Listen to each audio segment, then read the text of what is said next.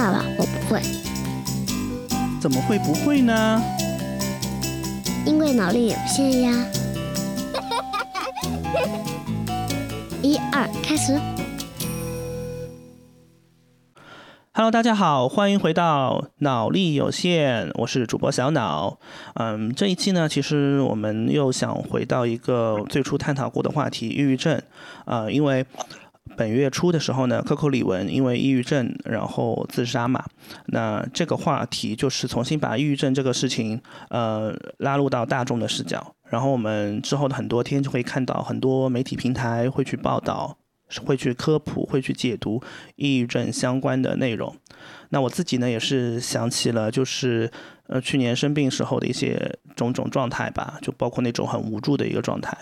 其实我们身边很多人，嗯，或多或少都有一些抑郁的状态，或者甚至严重的会有一些抑郁症。但是我们很多人是没有办法自己来判断自己的状态的。那有的时候情绪不佳，会开玩笑的说我抑郁了啊。有的时候其实明明已经。抑郁了，但是却不自知，所以我们今天，嗯、也想一起来探讨一下抑郁症啊、重新去解读解读一下它。那我今天请到了一个嘉宾啊、也是我新近认识的一个心理咨询师，呃，让我们一起来欢迎他，小怪兽。那小怪兽和大家一起打个招呼吧。Hello，大家好，我就是小怪兽，因为我非常喜欢看那个奥特曼里面的小怪兽，而且我觉得所有的小怪兽。其实他们并不是自己想要变成怪兽的，怪兽也是可以心底很善良的。哦，所以这个就是怪兽心理解读是吗？对，就是我小时候看奥特曼跟怪兽的时候，我就觉得有一些怪兽其实他也很可怜，只是他不会说话。对他没有办法用一个合理的方式去表达自己。呃，然后可能只只是通过一些这种呃一些暴力的手段啊、呃，去去表表述自己的一种心理状态，对吧？对，嗯，是的，是的。好，那我们来欢迎小怪兽，因为小怪兽我们之前有了解嘛，就是你是在国外读的心理学的课程。对我，嗯、我是在，但是我主修的科目其实跟一般人类应该是用不大到。嗯，是主修的是一些犯罪心理学，但是辅修了其他的科目。啊，犯罪心理学那其实岂不是应该是从事和就是公检法相关的这样的职业吗？嗯，对，在但是在国外这样子的犯罪心理，它可能主要是呃你在学习的过程当中，你前期需要和很多的一些罪犯啊，或者是青少年问题，首先会从青少年。我们呃，国内的话，应该就是比方说一些少管所的孩子们的行为辅导.然后国外的话，可能就是一些青少年犯罪，哦，再到了就是大家会看很多的那个美剧里面的一些，呃，他们会问专业的犯罪心理学的老师们的意见，嗯，因为国外的杀人犯报道出来的比较多，连环杀手会比较多，但事实上其实。呃，每个国家的基本上都是差不多的，只不过他们的研究体系相对而言比较的完善，把它单列出来了。OK，明白明白。哎，那你其实去国外读书，就是为什么会选择犯罪心理学或者说心理学这这样一个学科呢，而不是其他学科？犯，因为我本身非常喜欢破案，哦，就是非常喜欢可能看柯南看的比较多。对，就是各种各样的刑侦啊、破案那里的东西，嗯，就是我非常非常的喜欢，就从小就喜欢这种东西。但是，呃，国内的话，但是你说做刑警这个东西，对我好像本人好像不大适合，就是或者我跑也跑不过，对，挑战也比较大，跑也跑不过别人，打也打不过，对，然后。然后就是无意间，因为刚刚好我的直系学长啊，嗯、就是我的直系学长，那个时候他学的就是心理学，他学的就是心理学，哦、他是浙大的，他是浙大的本硕博，然后到了国外，然后再继续读，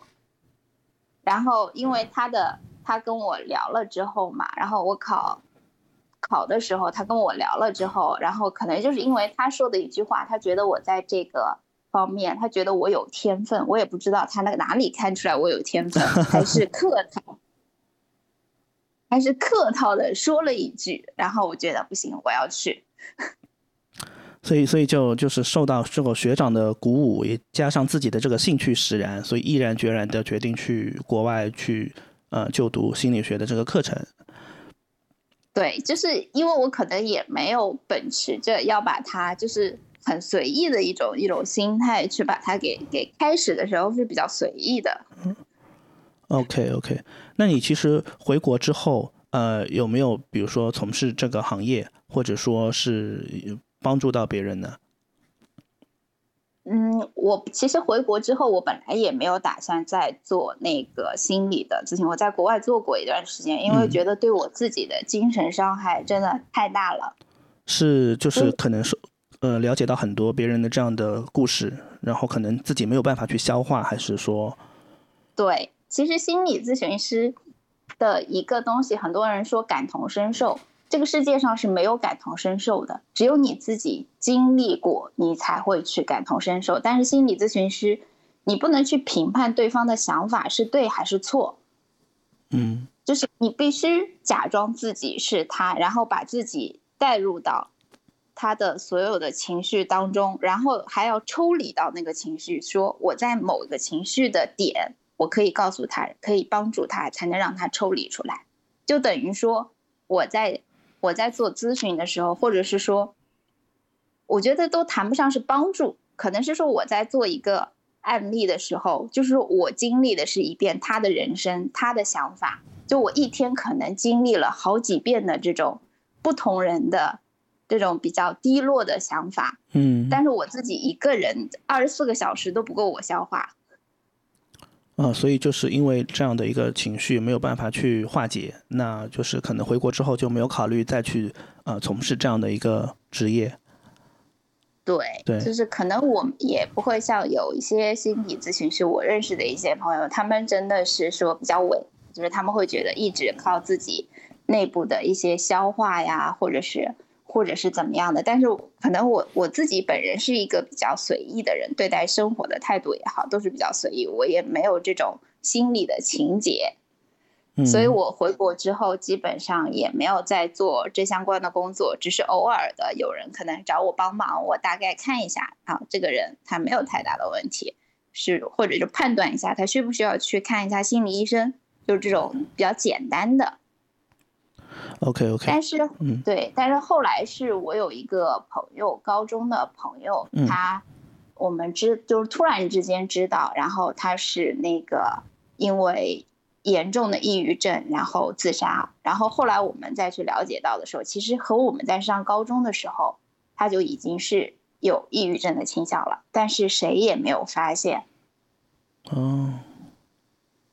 然后我可能就是因为这样子的事情吧，然后我做了一段其他的工作之后，然后我就呃暂停了我手上的工作，然后去呃，因为也认识一些心理咨询圈内的人嘛，他们也会做一些对公益性的项目，他们也会有一些公益性的项目，比方说帮助一些呃那个青少年啊。然后或者是年轻的女性的一些项目啊，或者是儿童啊，就是这样子的一些项目，大概是做了一年多的时间吧。哦，就是就是完全是公益性质的吗？还是说？完全是公益性质的，完全是公益性质的，路费都得自己掏。就是完全一年也也不做其他工作，我就专门去呃，也是嗯被这个因为朋友里自己结束生命这一段经历触动到自己。然后做了一年这样公益的一个一个，呃，心理就帮助这样子，嗯，对，因为我自己也也在回想着，因为那个朋友是我高中的比较好的一个朋友，我自己也在回想我和他相处的过程中的一些细节，就是如果说我以一个专业的角度去看待的话，可能我自己早就已经发现了，嗯，但是。可能我以一个朋友的角度来看的话，我可能没有把他发现，我可能只是以为他是在一个呃短时间内因为某些事情发生了，所以他表现的不是过于积极，或者说有一点点有一点点心情有一点荡啊，或者是这种状态，所以我都没有太在意。但事实上，对。嗯，所以就是在你这个你还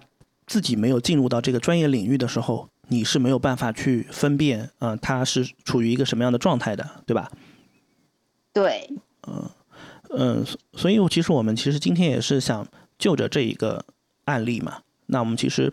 嗯跟大家想去聊一聊啊，如果我们自己其实是大多数人是没有这个专业背景的嘛，那我们怎么样去呃自我的给出一个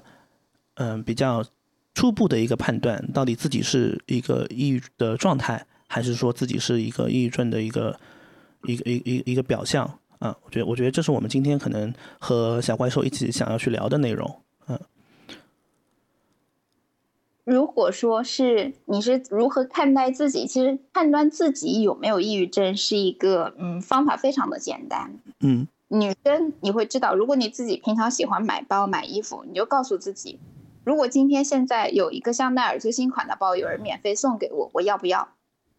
如果那个包摆在你面前，你都没有动力去拿，在那个时间段的时候，你就可以去去想，我是不是应该去看一下，那个去见一下咨询师了。OK，就是其实说你就是我可能对我最热爱的东西，我都没有了兴趣。对我提不起那个劲儿，但是他不是说摆在我面前，放在我面前，他可能说哦，你要过来拿一下，你都不想过去拿了。哦。因为我我在那一刻，对，因为我回想一下，就是我去年的一个状态时候，我是有一个这样子的情况的，但是可能过往可能也有过，可能会提不起劲，但是哎，我自己调节一下，我可能就过去了，但是我没有往我自己是抑郁症那个方向去想。那如果说呃，我们其实可能自己能调节过去，那是不是表明这个抑郁程度不深，还是说根本不是抑郁症？嗯，如果说一样你非常想得到的东西，你都提不起劲了，现在已经可，那基本上已经可以判断你在一个初步的程度，这一点是肯定的了。OK，但是你能否靠自己的力量痊愈，这个判断的标准其实已经不在自己身上了。这个时候，我为什么一定要推荐你去见一下咨询师？因为这个需要咨询师来判断你的成因是什么。嗯，因为抑郁症的成因才是导致你抑郁的原因，就是导致你抑郁这个结果有的不一样的成因，你可以去去去调节。比方说，有的人他可能因为学业的问题，因为学业的问题，他觉得他很受打击，他的人生看不到希望了。那咨询师听到了这个原因了之后，那就明白他的症结其实非常的简单。嗯，就是因为他可能以前一直是一个很优秀的孩子，非常非常的棒，只是因为一个高考这一个项目一个学业的这个一次小小的失败，他没有受到，他没有办法及时的调整过来，然后家人没有及时的发现，导致他后面有一个轻微抑郁的症状。那只要，呃，咨询师针对这个情况来，针对性的去进行一些调解啊，或者是说。呃，咨询他就能解决了。但是有一些人，尤其是成年人，成年人小孩子的成因其实是稍微比较简单的。嗯，但是如果是成年人，这个都，嗯，比方说，如果你已经工作了，我们现在其实可以把范围缩缩小一点，我们也不要叫成年了，就是如果你已经工作了，你发现自己有这样的状态了，其实你的成因会非常非常的复杂。嗯，可以举例。你越早，对你越早去见咨询师，你是能够以最快的速度、最轻松的一种心理状态走过去的。因为你你要谈的是一个放下的这么一个东西了，你要放下的是自己的前半生。可能你工作，比方说你已经二十五六岁的时候，你要放下的是你二十五六岁之前的人生，这是一个很困难的事情。所以越早去见咨询师是一个越明确越好的一个方法，就不要再考虑说自己自己来了。嗯，就是我越早去解见咨询师，可能我解决的问题的程度或者问题的难度会越小。等到可能往后往后面走的话，就是问题会越来越复杂。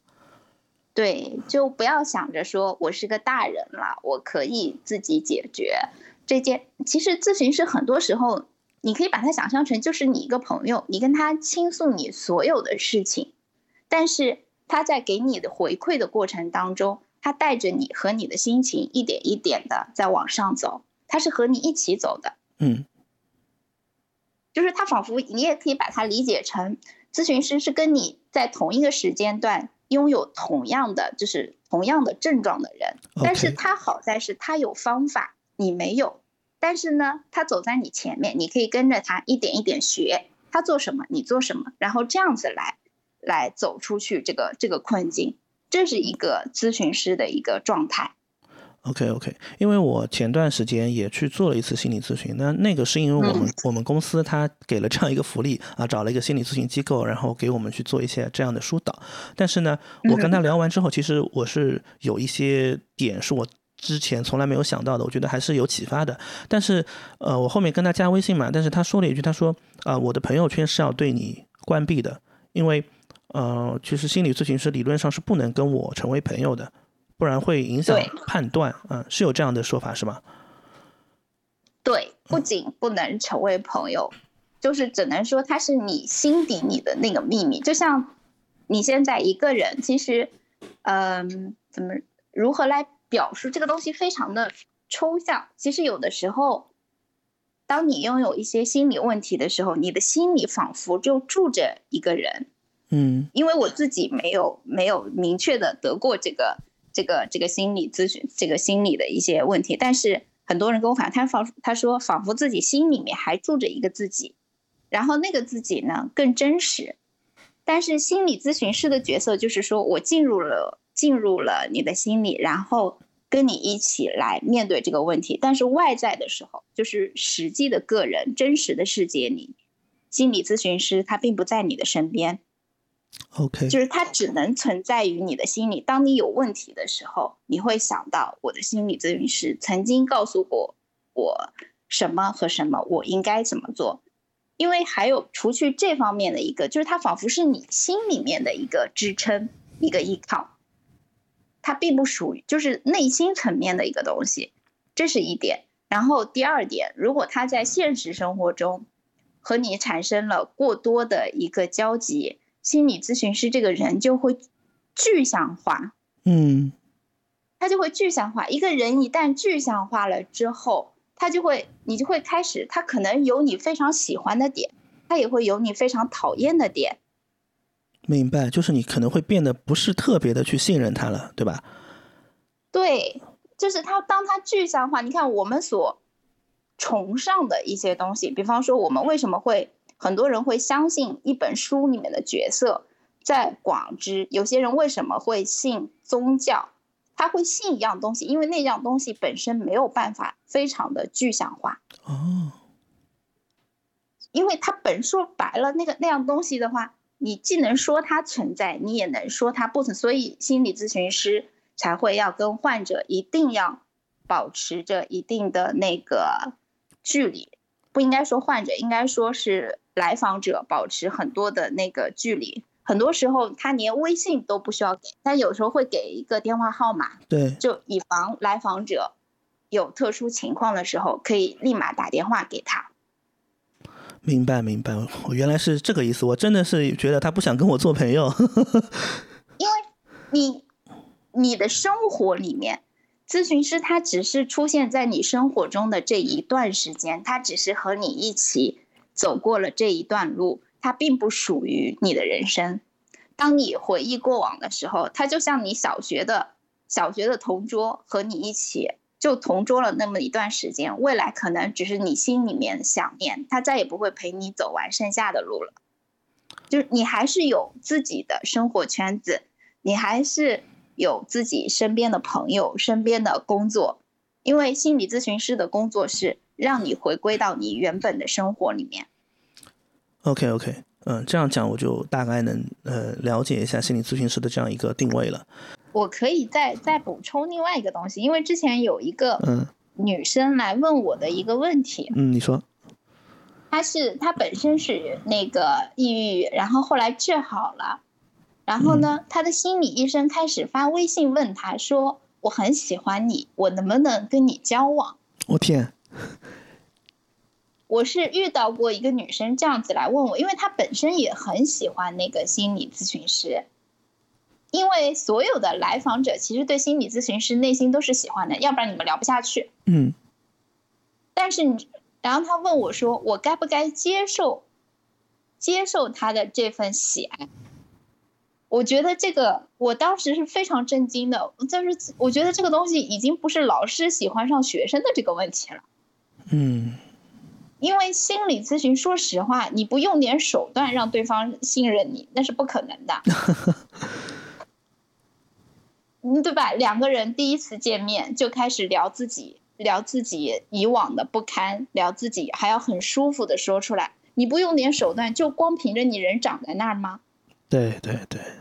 那也就是说，你们相识的这个过程，他肯定是有手段、有方法的去故意的接近。而这个心理咨询师说，我们现在已经结束了这个这个关系，我们现在已经结束了咨询了，你是可以和我在一起。我觉得，如果说有遇到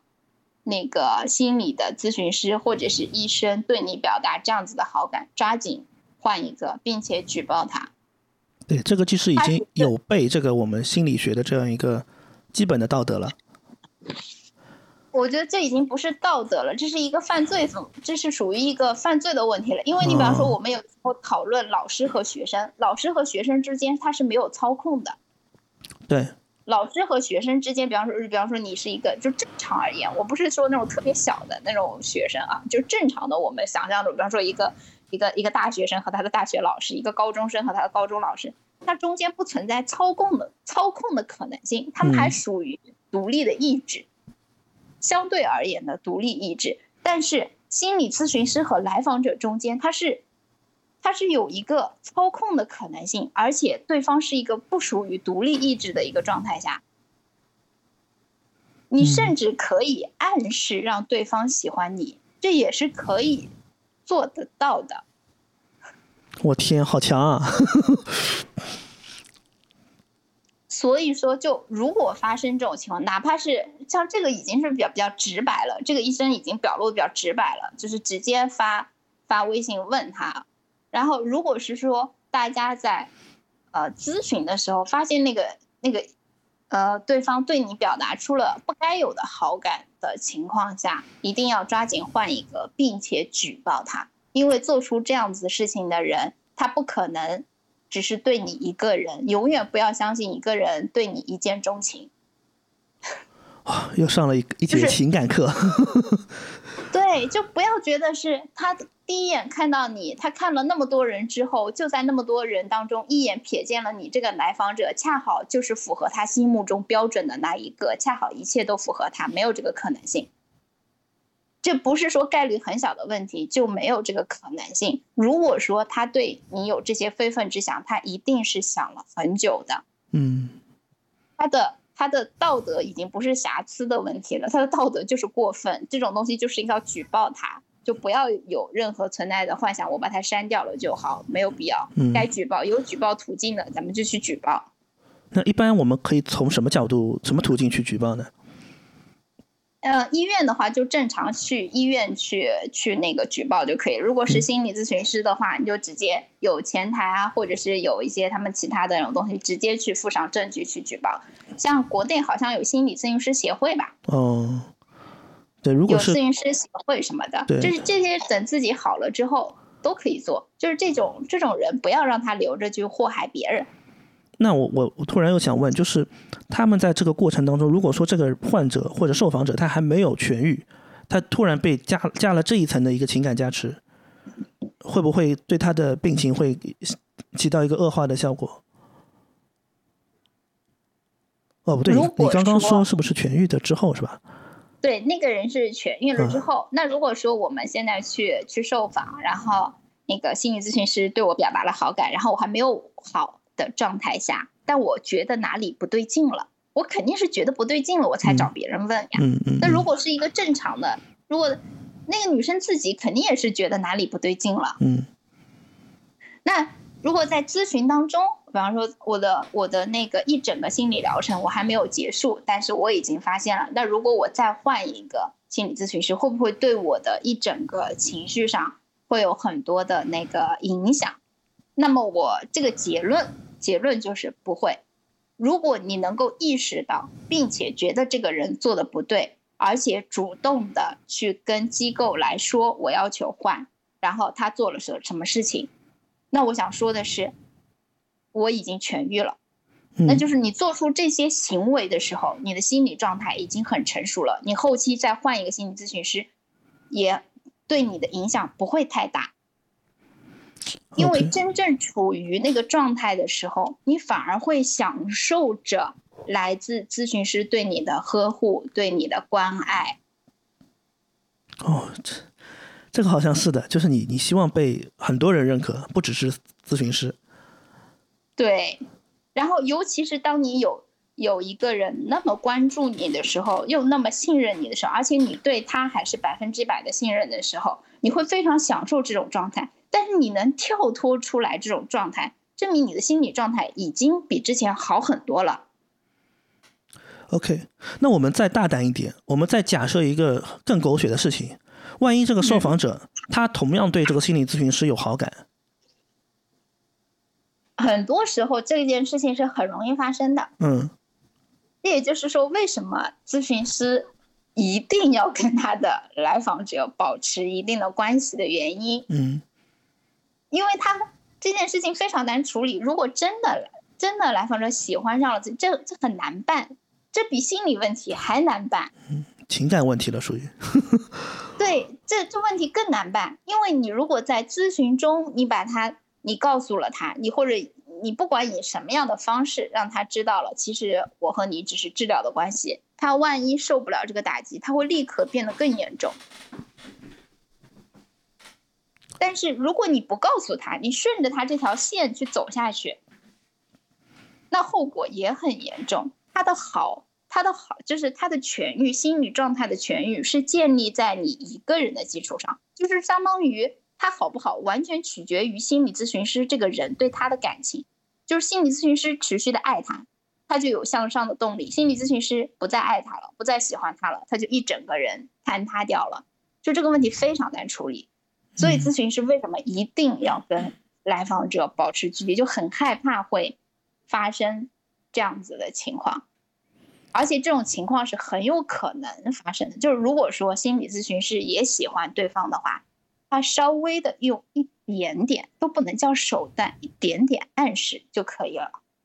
对，因为他是处于一个高位的，在那个关系当中，嗯，对，而且它可以引导着这一整个关系的走向，它非常容易。因为，嗯，其实这其实和情感这讲的很偏了，很偏了。但是这是一个很有意思的话题，就是说，你为什么？为什么很多人说为什么？那个来访者会很喜欢咨询师，很简单的道理。你如果不信任他，所有爱的基础都是信任。你如果不信任他，你所有的咨询根本做不下去。所以，爱的基础已经打得很牢靠了。而且，在心理咨询师的面前，你几乎是把自己内心深处很多不愿意和其他人提及的东西，你都和对方提及了，就是相当于你这个人。不能说百分之一百暴露在他面前吧，百分之七八十也有吧。这个信任的基础是远高于你日常生活中接触到的人，包括你的家人朋友，就是这份信任，这种内心的信任感是高于其他人的。所以爱的基础也要比其他人牢固。哦，所以就是那我们就是只能说我们在此忠告啊，所有的心理咨询师朋友。以及所有的受访者，千万不要爱上对方。对，就是受访者也也要自己稍微的把握住一下，也要明白，你对对方的那其实并不是你想要的，你想要的那份感情，那更多的是你缺少的只是信任。那个信任是谁，并不重要，你只是希望有一个人能够信任你，能够爱你。对，这的确也是我觉得可以去展开去好好探讨的一个话题。那呃，我们假设我们现在进入到一个新的阶段，就是我觉得我可能已经有这样那样的问题了。对，那我要去做心理咨询，那我应该怎么样去开启呢？因为其实我回到我去年那个状态，我第一次去跟医生聊，因为我是找的医生嘛，然后我真的不知道怎么样去表述，因为我我觉得每一次表述我都是在。回忆那些痛苦的过往。啊，所以如果说我们现在有这样的一个一个状态，我要去咨询了，我应该怎么样去正确的表述，或者说我要准备一些什么东西？就是嗯，如果说我我们已经有了心理的心，我们现在已经觉得觉得自己的心理状态不是很好，然后我要去见医生，或者是说我要去见咨询师。其实，呃，准确的来讲的话，你可以不需要有任何的准备，因为你的准备对于。判断你的这个标准来讲的话，心理咨询师他并不是靠着你的单纯的语言的复述，或者是说，呃，你的就是主要的一些动作之类的，他并不是靠这些单纯的去判断，而是你一整个人的状态。嗯，而一个人一整个人的状态是非常难装出来的，尤其是。许多次的交流之后是非常难装出来。当然，一两次的情况下你是可以装出来，但是多次的情况下是很难装出来的。但是如果说我们想要把这件事情很快速的解决，因为事情总有快和慢嘛。对。尤其是见医生、见心理咨询师，费用它都很高。那么我们怎么去缩短这个治疗的的时间？呃，有一个非常好的办法，就是如果会画画的，你就去画画，把你每天的，就是你每天给自己一张白纸，往上面画画的内容不限，随便画什么。嗯。然后，如果不会画画的，就写日记，你可以写今天发生了什么，随便，你也不用管语句通不通顺，你就写。如果说你今天真的是难过的，什么都不想写，那你也可以写我今天什么都不想写，不想写，我不想写，就写到自己不想写了。但是这个任务又在这儿，那那你也要写。当你把这样子的一个东西交给你的那个咨询师或者是医生的时候，他能够很迅速的判断出你是一个什么样的状态。OK，这样子对于他的确诊是会。对于他的确诊会非常的快，因为有的时候有一些负责任的呃咨询师，他会让你来好多次。其实这不是他为了圈钱，他是为了更加准确的判断出来访的人员。你你有没有可能只是为了得到我这个确诊的这个这个字这个证据，还是说你真的有？因为有的时候，尤其是抑郁症是前期。是非常容易能装得出来的，哦。就比方说，如果你让我去装抑郁症，我可以，我可以今天立马拿到一个中度抑郁症的一个报告书、确诊的书，非常容易。对，就是其实做那些题目，我当时进去也做了好多那种，嗯，心理那种那种，就是好像那种表格啊什么之类的。其实那种那种题目，你自己一看，你是能够知道，嗯，会会导致一个什么样的结果的。对，但是为什么我们有的时候还是要去？做那个题目呢？但那那个题目有的时候它是一种东西，但是做的那个题目的答案有的时候并不是咨询师想要看到的。嗯，因为你的答案选择什么，对于咨询师判断的结果，它并不是一个主要的依据。这也就是说，为什么网上有很多就是你自测自己有没有抑郁，或者是怎么样的一个东西，其实它的，嗯，怎么说？它是很，它很。你有的时候知道那个答案是什么，或者是说你心里面会想啊，这个东西可能会导致我抑郁，我不选，我选其他的。因为一个人是状态，抑郁它是一种心理的状态，它是一种状态。对，只有这种状态在，是很难很难去，呃，骗人的。所以心理咨询师一定要面诊，他一定要看到你这个人的状态，并且是在他想。经过的一段时间，比方说今天一次，你三天之后再来见我一次，然后在第二天，三天过后，可能再隔两天你再来见我一次，他可能会以某种频率去看你的状态，包括你的一些字字迹呀，啊，然后一些画画的一些东西，他也是想看到一段时间内你持续的一些状态的一个一个东西。那如果一个医生或者是一个咨询师，仅凭你做的一些问卷、问卷调查之类的东西来判断你这个人有没有抑郁症，那是不可能的。哦，这个这个其实还是给我一些启发的，因为我们经常就是网上有很多人，就是你刚刚也说到的，会去做一些自测，然后天天就就就开始说，哎呀，我抑郁了，我不行了，怎么样怎么样，但是他们也不去就医，就让人会觉得，嗯，对，会有会有这样子的，嗯，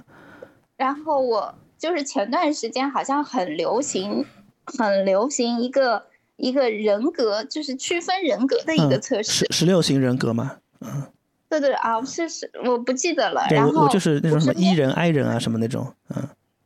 嗯，对对对，反正好多好多那种东西，然后好多人，我身边好多朋友都测了，然后他们相互打招呼，就是我是什么什么类型的人格，我适合和什么什么类型的人做朋友。对。然后什么什么类型的人这辈子是不是不能干什么干什么？对，就是会把人去标签化嘛，而且。而且这个东西你做的时候，你就是常做常新。你比如说，半年前做是这个结果，半年后可能会变。对，因为人是非常复杂的一个一个东西，人是非常非常复杂的生物。你就是就像人没有办法完全的区分好人和坏人，他也没有办法说这个人一定是内向的，这个人一定是外向的，他是非常难。可能一个。很简单的契机就让他去去做这个事情了。就像我本身的话，我觉得咨询师真的是一个很费我心力的一个一个过程。我就是我真的觉得是说，我做心理咨询，我没有去酗酒，真的是我对自己最大的坚持了。就有的时候我自己心里都不知道该怎么排解，但我还是得得很就是看上去很平和的。或者是很嗯很开心的坐在对面听他讲，然后啊可以或者这样子的，因为我觉得这个东西我付出的，别人可能看的看见的，我只是坐在那里，只是跟别人聊天，但是我坐在那里的每一分钟，我的脑子里面都在转，而且我之前和之后都要消化掉这么长的一堆的一些信息。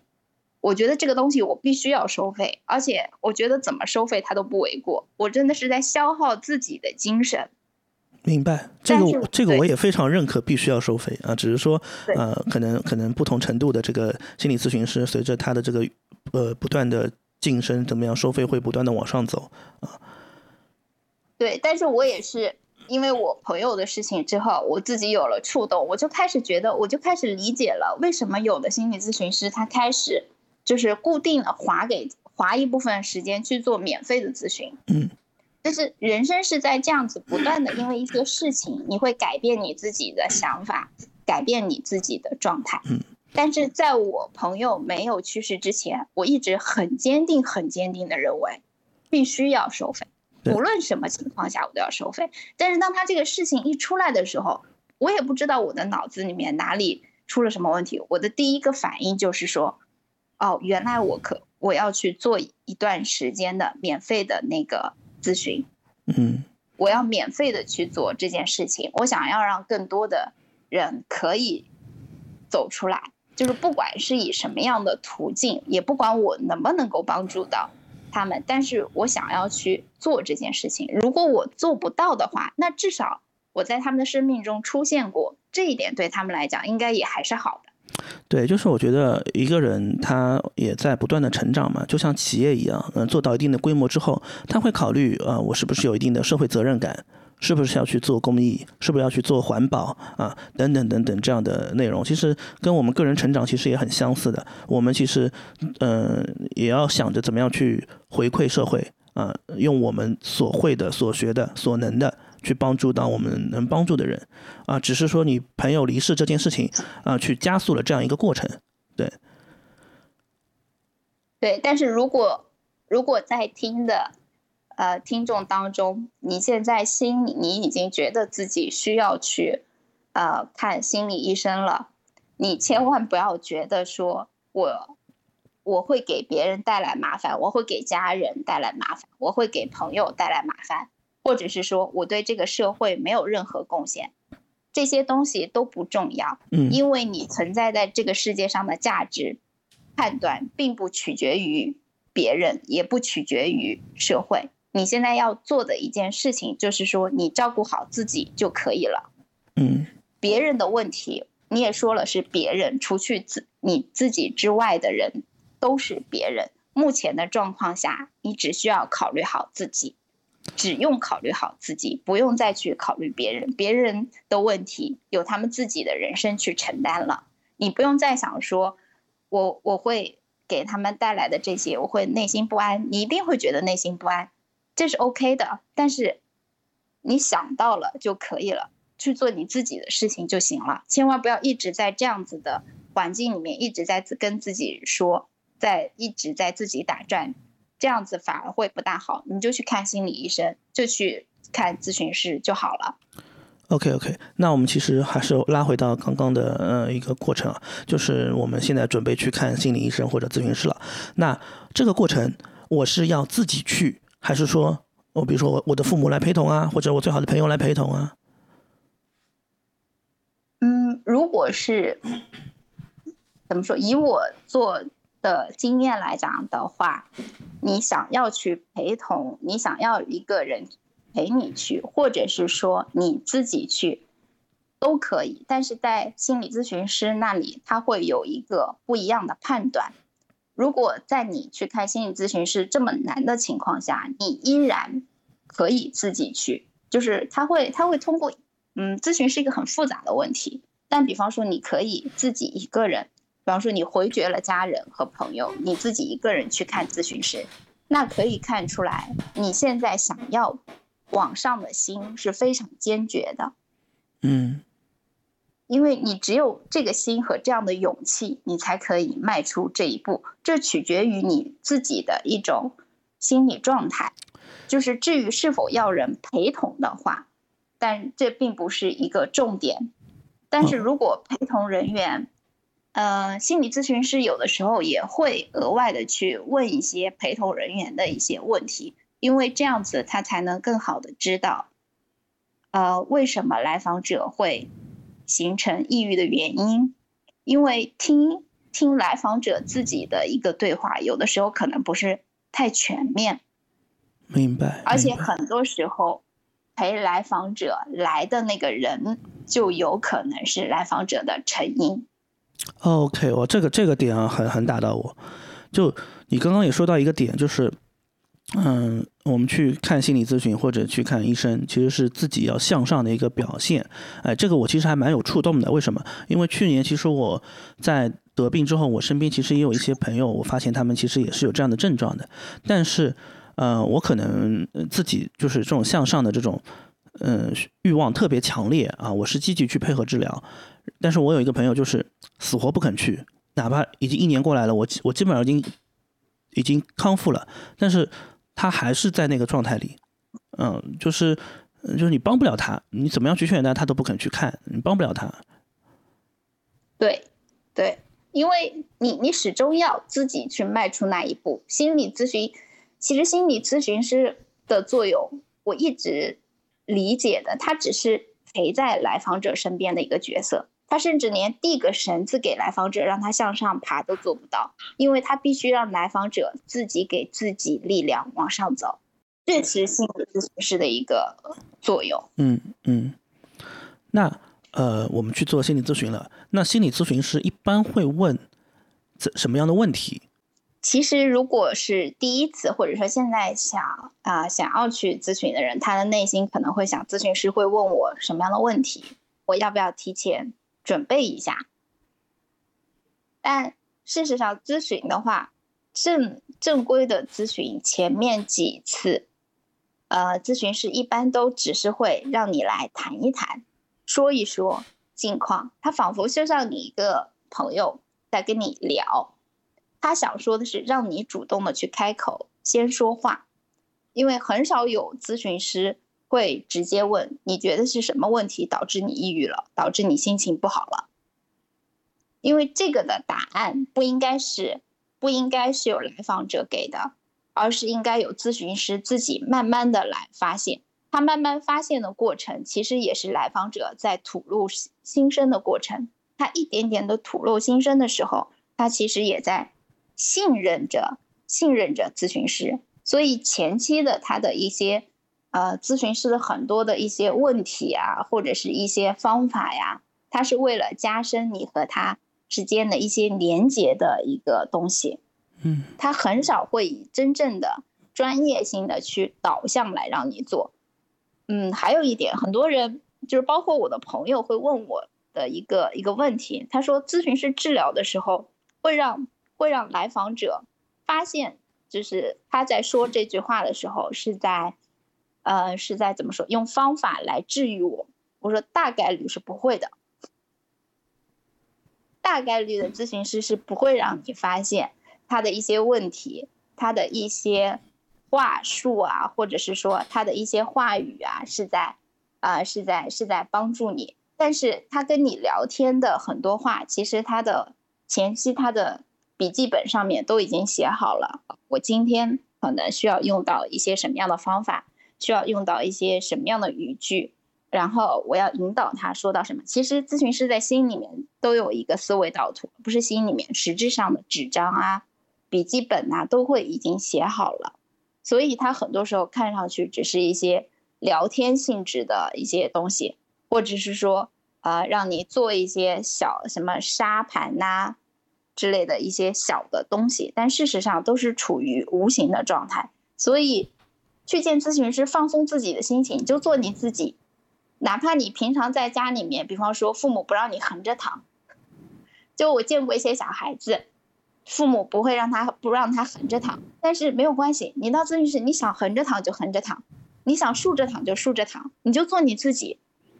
这种状态下，其实会让咨询师和啊心理医生能更好的、更好的去去了解你，因为你越开放，你越放松，对于自己也好。对于咨询师也好，都是最好的，就不要有任何的心理压力。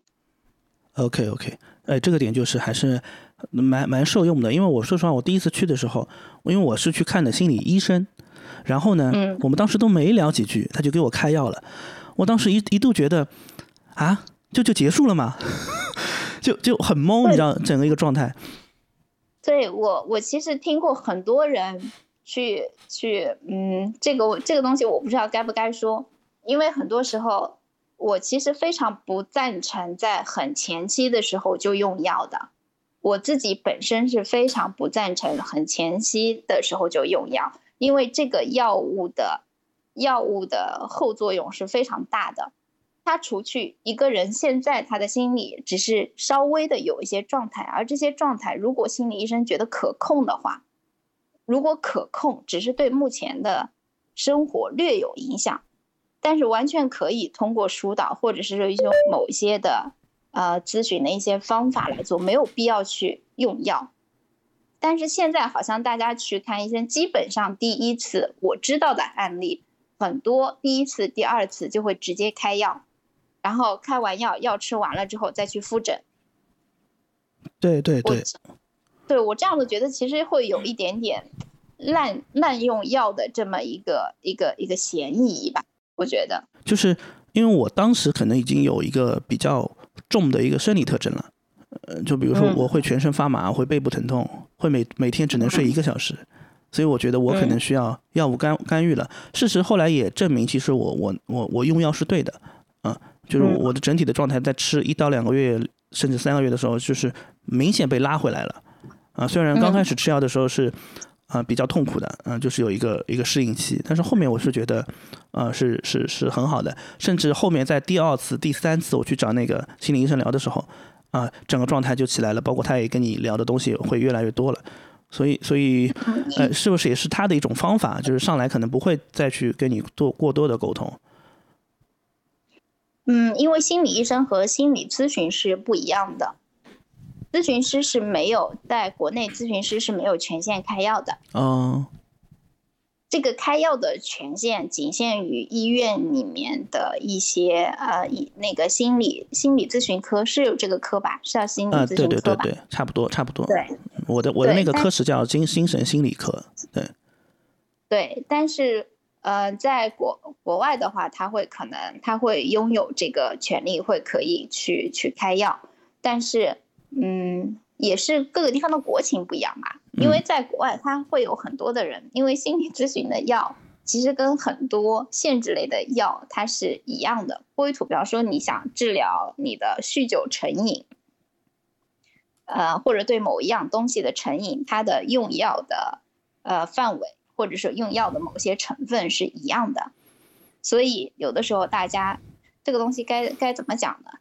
就是说，在国外其实装心理疾病的人会更多哦。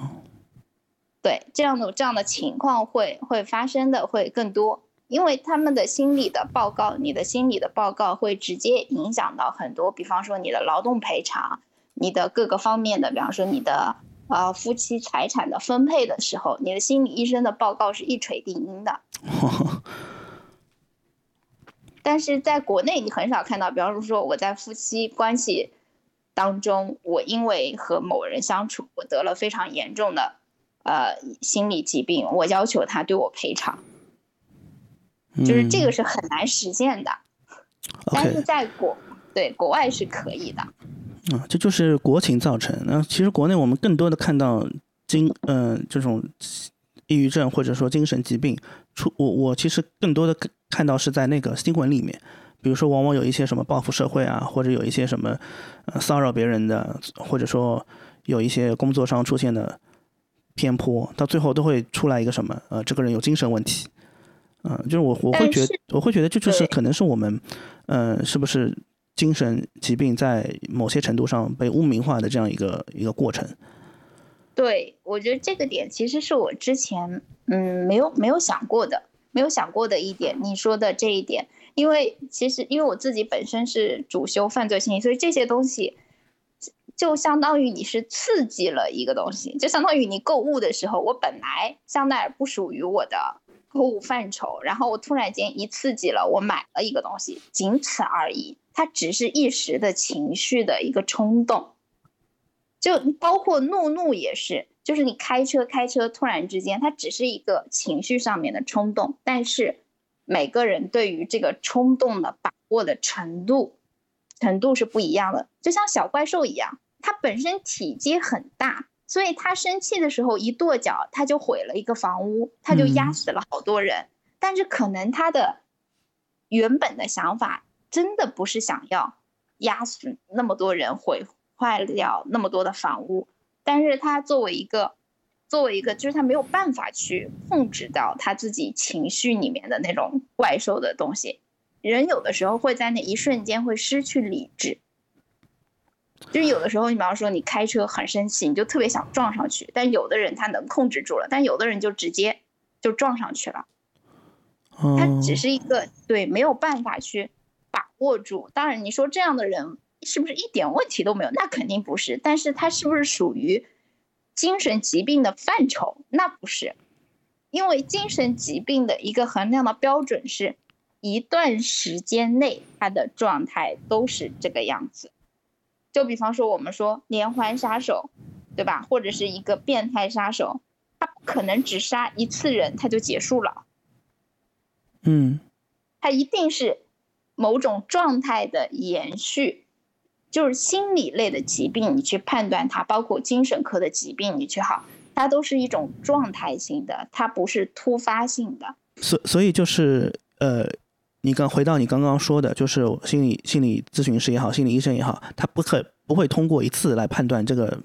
呃患者或者说来访者的这个这个一个病症，他会通过连续几次的状态啊来判断他是不是装的或者怎么样嗯，对。因为很多很多心理疾病的的一些呃状态，它是相似的，相似的，嗯，非常非常的相似。但是你如何准确的去判断出它是哪一种？然后，比方说，还是其中的一种是情绪。就比方说，双向的确诊是非常复杂的。嗯，是的，双向的确诊是非常非常复杂的一个过程，因为它你要你必须要保证它的这种复杂的。呃，这复杂的东西必须都是状态，而不是一时的情绪。因为你处于，比方说你处于一种暴躁的时候，你有可能只是一时的情绪。因为我心情低落，然后突然间有一个什么东西刺激到我了，我一瞬间爆发了，我没有办法控制了，这也是有可能的。对对对。但是，作为咨询师来讲，你就是要去判断出他的这些点是外因的一些刺激，小小的刺激他了的情况，比方说触碰到他内心，他不允许别人触碰到的点，那是谁都会爆发的，更何况他处于一个敏感期的状态。那所以说，那个作为一个咨询师来讲，他必须一条一条的捋清楚这样的状态，然后他才能去下这个确诊的这么一个通知，或者是说确诊的这么一个签，他签字在那张纸上面。这其实是对于来访者的一个呃保证吧，也是说对来访者负责任。明白。不是说所有的人在在那种咨询室里面啊，一会儿哭一会儿笑，他就一定有，那很有可能他只是。表演型人格，他有有的人他只是只是对你，我确实见过有这样的有这样的人，就是来访者，就是他女儿已经是非常非常非常严重的抑郁症了，整个人的状态你一看就是那种状态是装不出来的。就是咨询师为什么有的人说咨询师要写多少多长时长嘛？嗯，因为那个是经验。你看多了之后，你就会知道哪些状态是能装得出来的，哪些状态是装不出来的。就是他女儿的那种状态，已经是完全完完全全人类都已经装不出来了。如果能够装出来的话，他的演技真的是直接去演戏就可以了。但是他的妈妈来的时候，就是一会儿哭一会儿笑，反而他的女儿一句话都没有。就是真正的咨询者，反而一句话都没有。但是他妈妈就会觉得我自己是不是得抑郁症了，一直在问我，我是不是得抑郁了？我现在整个人的精神状态都不好。你看我一会儿哭一会儿笑，然后一会儿又闹，但事实上他只是一个情绪比较失控的大人而已。哇，这个这个观点倒是还是给我很多启发的。就是我想到了一句话，叫做“哀莫大于心死”。就是你当你真的很难过的时候，就是那种状态就可能已经没有情绪的变化了。对。这也就是有一些人去判断他，你去判断你身边的一个朋友，如果说一个人他以前只是，我们都不要说那个人原来可能是每天大吵大闹的，然后突然间变得很安静，这种都比较极端。我们就说一个普通的一个人，正常的跟你表达情绪，你突然间发现这个人仿佛成佛了，你跟他讲一些原本你比方说正常的倾诉倾诉一些事情。说啊，我今天被我领导骂了，这个领导好讨厌啊！你跟他讲这件事情，他会回你一个，哦，工作就这样。或者你正在吐槽啊，这个菜怎么这么难吃啊？这个厨师到底会不会做菜啊？他回你，哦，也还行吧。就是当这个人开始原谅这个世界上许许多多的东西的时候，一个人不抱怨的时候，他不是看开了。大部分的人是看不开的，就是这些所有的事情，他不再有情绪的反应的时候，我们就要更加的去观察，观察他，就开始要多放一点心思在他的身上了。因为一个人，一个正常的人，他是有情绪的反馈的，不可能是平静的如一滩死水的。就你丢一块石头下去，它仿佛一点涟漪都不起，或者是起了一点涟漪就没了。嗯，我想到想想到了一首。一首诗歌，就那是一滩绝望的死水，嗯，对，就是这种情况下，其实反而是咨询师很怕去看到的，因为他仿佛已经无欲无求了。就是你今天走在路上，我如果被一辆车撞了，无所谓，走就走了，我也不会觉得有什么怎么样。如果我今天中了奖了，哦，就是中了一张奖而已，就这样吧。就这种情况下，其实对于咨询师或者心理医生来讲是最难的。因为他也不愿意过多的开口，因为他对这个世界已经是绝望的了，他自己也不想好。你让我看，我就去看呗。哦，这个这个可能我我有一个有一阶段是这样子的，但是后面很快就就就自还是因为自救嘛，所以还是想走出来，所以愿意去跟别人去说啊，去吐露。但我身边有一个朋友，他就是很严重的，就是你怎么样去跟他，他都就是你刚刚说的无欲无求的状态啊。对，就是如果是无欲无求的状态的话，其实对于对于咨询师来讲是最害怕的一种一种状态。OK OK，哎，那我们就是呃，再回到嗯，去去问诊咨询师啊，就是我们要怎么样才能判断我是否可以完完全全去信赖这个咨询师？因为可能我我第一次去去看病或者怎么样，我我我我可能会抱有一些心理上的一些呃成见或者什么，我要不要完全把我所有的东西跟你说？啊，我怎么样去判断我能否去信赖你？嗯嗯，其实这个就是一种直觉。心理咨询师他有的时候，其实很多人说，啊、我有在网上看到过有些人分享啊，说不要靠玄学，你要看他的专业能力。但事实上，嗯，专业能力它是排在第二位的，第一位它就是玄学。你愿不愿意跟这个咨询师聊？他再专业，你都不愿意开口，那有什么用呢？啊，这个很重要，对，对，如果说我我见到我去见到一个咨询师，我第一反应就是说，我第一眼看到他，我就想跟他说话，我第一眼看到他，我就想让他来了解我。那他专不专业，其实已经不是太重要了。嗯，他至少坐在那里，他的专业素养是能够有一定的保证的。没错，对，所以你就是我们自己的主观的想法就是唯一的标准。我愿不愿意跟他聊？我想不想再见他第二面？我要不要再跟他约第二次？如果要，那就是要。如果我心里面对他有一点点的不舒服，有一点点的不舒服，我说的是一点点，哪怕有一点点让我迟疑了，你可以换一个人，因为这一点点在以后会越来越放大。OK，就不要有怀有迟疑，说这个人是我家里面托关系帮我找的找的一个人，这个人他的他的专业程度有多么多么的高，他的收费有多么多的标准，证明他以前服务过多少没有用，你就是唯一的那个标准，就是我们就是我自己心情是嗯唯一。嗯，嗯就是我自己是不是舒服，就是唯一的标准。对我想不想见他第二次？OK，所以就是说，如果我一旦不舒服了，那我就可以自行决定我要换咨询师，是这个意思是吗？对，因为咨询师有那么多，我为什么非要吊着这一个咨询师呢？OK OK，明白。好，那我们其实已经开始呃去咨询了，也咨询了一个阶段了，或者甚至开始治疗了。那我们怎么样判断？就是哎，我不用去了，或者说我觉得我基本上痊愈了，啊、有有没有一个判断标准？还是说咨询师会给到我一个标准？嗯，咨询师一般一般而言一定会告诉你，呃，你比方说这次之后你可以不用来了，但是你发生了一些呃状况之后，你可以再打我电话，我们再沟通。呃啊，，但是我们自己其实，在治疗的过程当中，一定会发现自己在慢慢的向上，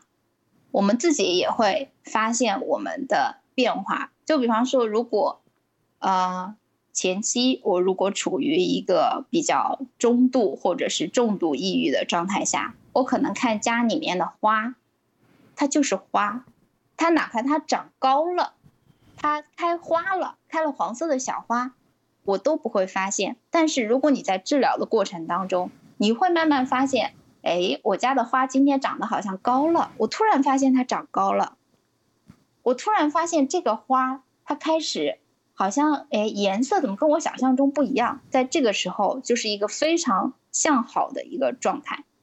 因为嗯你已经开始把目光从完完全全的自己的身上开始把目光向周围的事情慢慢的开始投放了，你已经能发现生活中一点一点的小小的一些美好了。哦，就是我对周遭的感知力在变强。对，他会，你会开始慢慢的发现，哎，你哪怕会发现从原来的无欲无求，你也会开始说，领导今天骂我了，我很不开心。你哪怕开始自己心里面有这样想，或者开始找你的朋友投诉，啊、不能说投诉，抱怨，说我今天被领领导骂了，啊、那个领导好变态，为什么一直针对我？你哪怕开始出现这样子的东西的时候，也是在慢慢的变好了，因为你的情绪开始有一个正常的反馈了。哇，这个这个这个这个这个我有感同身受，因为，呃，我刚开始吃药的时候是有一段时间也是突然变得情绪很平稳，那我觉得那个可能是药物作用，就是你嗯不会有过多的快乐，也不会有过多的呃失落。对，它是切断了那个神经的一个传输。对对，呃，但是后来我我我知道我怎么样恢复了呢？是我恢复了哭泣的能力，因为我我这个人泪点比较低，我看电视看什么电视剧我都会哭的，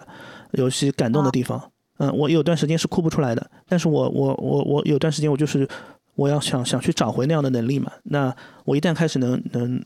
频繁的哭泣了，我就觉得啊，我已经找回来了。那我就觉得可能自己有一个向好的一个标准了啊。对，一定是能够，一定是自己能够发现的。哪怕你是在，其实，在呃，在我们在一些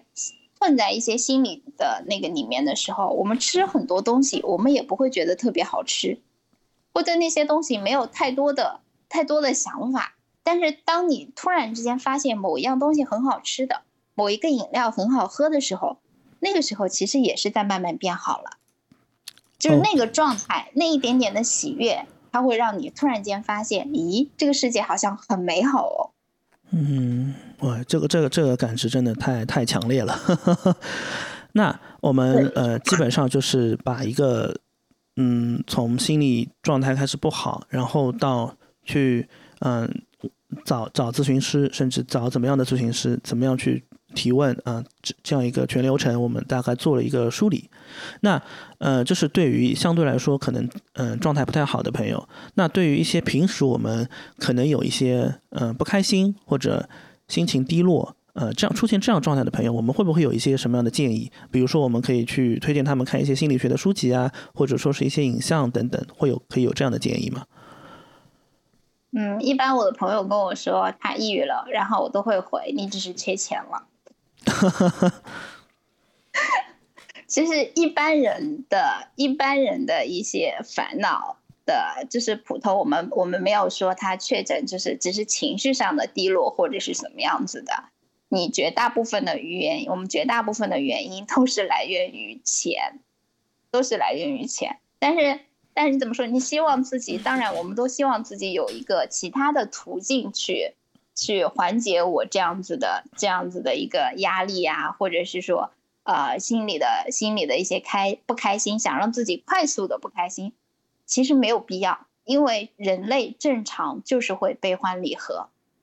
这是一个非常非常正常的一个情绪的表达，正常的一个情绪的一个反馈。你不管哪怕是说我已经伤心了，伤心了好多天了，我已经伤心了。比方说一个星期了，我已经伤心了两个星期了，但是在这两个星期内，其实你还是可以，就是还是正常，该该说说，该笑笑。但是我想起来这个事儿，我心情就很难过，这些都是正常的。就是大家不要把生活抱着一个我来修仙、我来成佛的一个心态，大家都只是一个普通人，该笑笑，该哭哭，该吐槽该吐槽，就是该骂的时候也是要骂。就很多人觉得心理咨询师是不是都是心情特别平静，就遇到什么事儿他都可以化解，然后也不会生气？不是的，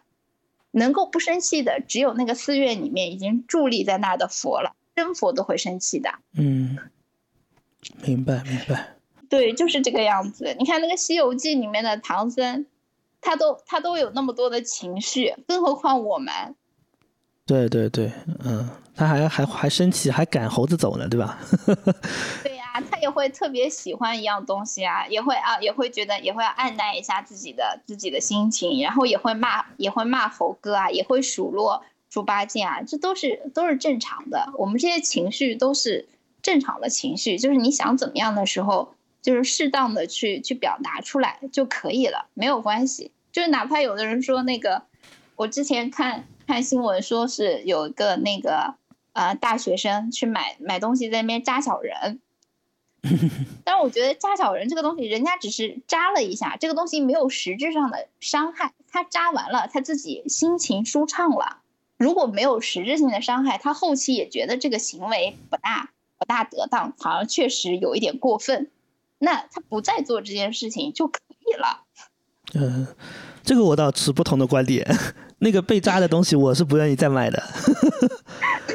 就把它就把它扔掉就就行了。就是嗯嗯，人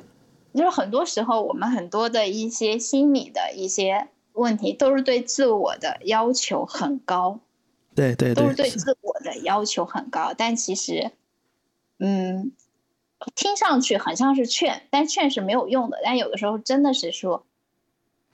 快乐其实是衡量自己唯一的标准，你自己的快乐是唯一的标准。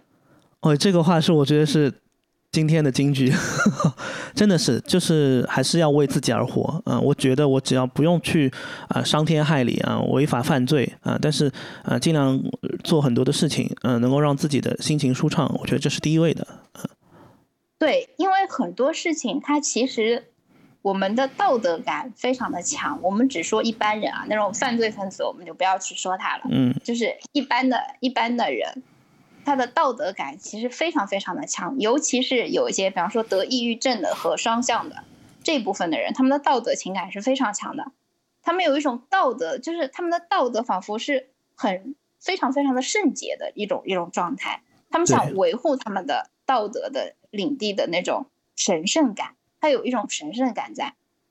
但如果是一般人，没有必要有这样子的一个状态。道德是允许有瑕疵的，如果道德不允许有瑕疵，那法律就没有存在的必要了，就直接靠道德来约束了。金句又产生了，所以我觉得我们正常人，嗯，就是适当的降低一些道德感，能够获得更大的愉悦感啊。对，就是你你活着是以自己开心。你比方说我我今天心情就不好了，虽然在别人看起来扎小人这个行为很恶毒，很不好。但是，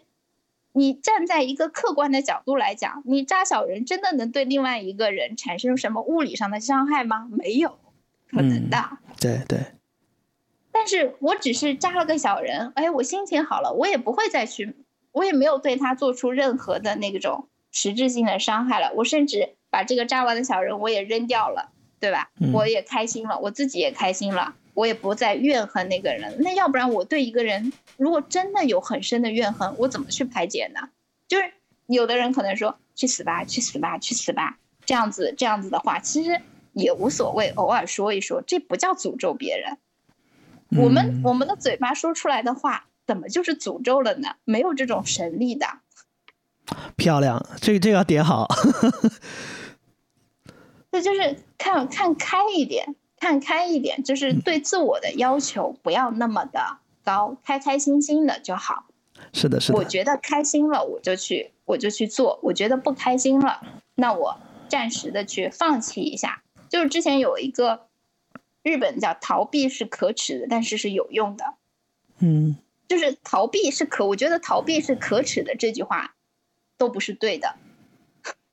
就是逃避怎么就是可耻的呢？你打仗的时候。你逃一下，也许，也许你是你会发现其他的路径的。你明知道打不过，你正面冲突，这这也不好啊。你逃一下，万一自己养精蓄锐了，又可以打赢了呢？因为你的目的并不是逃嘛，路这么长，只要最终最终大家都会走过去的。